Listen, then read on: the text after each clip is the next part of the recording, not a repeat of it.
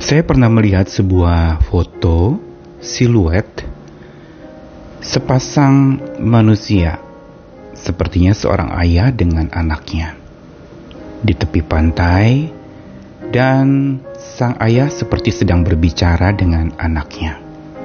Tetapi yang menarik perhatian saya dari foto itu adalah bagaimana sang ayah itu berjongkok untuk bertatapan muka dengan anaknya yang kecil itu. Buat saya, foto itu begitu berkesan.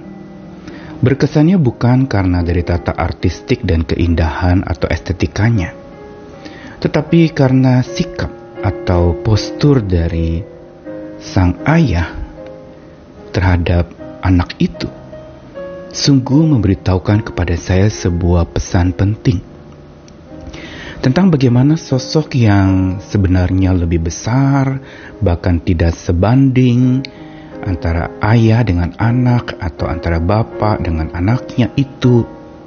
Lalu kemudian si bapak mengambil posisi untuk mencoba setara dengan anaknya sampai dia berjongkok supaya tatap muka terjadi dan si anak merasa didengarkan. Gambaran ini memberitahukan kepada kita semua sesungguhnya tentang apa yang Tuhan lakukan. Apalagi di dalam Natal biasa kita sering nyanyikan bahwa Allah datang ke dalam dunia ini menjadi sama dengan manusia. Allah rela untuk jadi setara padahal sama sekali tidak setara dengan manusia. Dia pencipta dan kita ciptaan dia maha kuasa dan kita tidak berkuasa. Namun Tuhan rela untuk supaya bergaul dengan kita menjadi setara. Dan karena itulah Natal terjadi. Kehadiran Tuhan adalah sebenarnya Tuhan rela untuk jadi setara dengan manusia. Dia hadir bersama dengan kita, dia menjadi setara dengan kita, dengan kasihnya yang tiada bertara itu, dia nyatakan kuasa anugerah dan rahmatnya. Saya Nikolas Kurniawan menemani di dalam Sabda Tuhan hari ini dari satu ayat di Roma 8 ayat 31. Sebab itu apakah yang akan kita katakan tentang semuanya itu? Jika Allah di pihak kita, siapakah yang akan melawan kita? Saya bacakan dari versi bahasa Inggrisnya New International Version. What then shall we say in response to these things? If God is for us, who can be against us? Ungkapan ini di dalam Roma 8 ayat 31 adalah ungkapan yang mengandung daya kuat yang luar biasa. Bahwa Tuhan ada di pihak kita. Dan ini memberitahukan kepada setiap kita bahwa makna kehadiran Tuhan itu bukan sekedar dia ada bersama dengan kita. Tetapi dia memihak kita. Dia membela kita. Ada sebuah ungkapan yang mengatakan God is not just to be with us but also stand for us. Tuhan tidak hanya menyertai kita tapi dia juga membela kita. Dia berdiri membela kita. Inilah sebenarnya makna kehadiran Tuhan.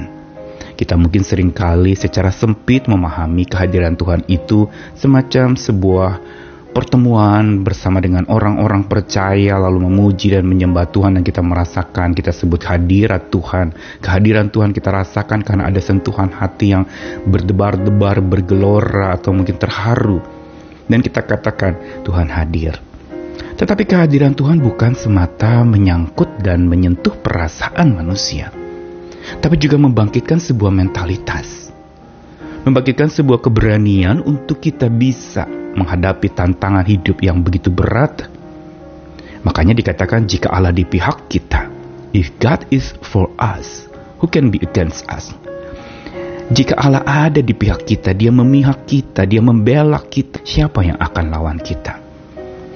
Seolah ungkapan ini memang bukan ungkapan pertanyaan yang perlu jawaban, tapi sebuah keyakinan yang sangat teguh dari si penulisnya yaitu Paulus yang mengingatkan bahwa kalau Tuhan membackup kita, kalau Tuhan menopang kita, kalau Tuhan ada di pihak kita dan dia berdiri membela kita, siapa yang bisa melawan kita? Saya jadi ingat bagaimana Daud melawan Goliat di perjanjian lama. Daud datang justru dengan kekuatan Allah yang membelanya dan Allah yang dia bela itu Sementara Goliat datang justru memaki-maki Allah bahkan melukai hati Allah dengan kata-katanya yang begitu kasar, bahkan meremehkan Daud yang tampaknya begitu kecil bagi Goliat. Ini memberitahu kepada kita tentang satu makna penting tentang kalau kita melawan dan berhadapan dengan para lawan-lawan kita yang akan menghabisi kita, meremehkan atau menjatuhkan semangat kita. Jika Tuhan memihak kita dan kita memihak Tuhan, maka sesungguhnya tidak ada yang bisa menjatuhkan kita karena Tuhan bersama kita. Ini bukan sebuah arogansi atau kesombongan, tapi sebuah keyakinan yang memberitahu kepada kita bahwa sesungguhnya kehadiran Tuhan itu adalah sebuah kehadiran yang tiada taranya. Dia adalah Tuhan yang tiada bertara memang, tapi kehadirannya juga tiada taranya. Yaitu apa? Dia rela jadi setara dengan kita. Seperti gambaran sang ayah dengan sang anak di dalam lukisan siluet itu yang menjadi poster dari renungan ini.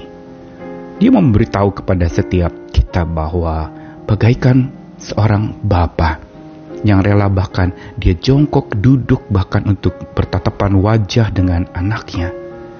Dia memberitahu kepada setiap kita bahwa Tuhan itu yang beserta dengan kita, yang rela untuk setara dengan kita. Dia duduk bersama.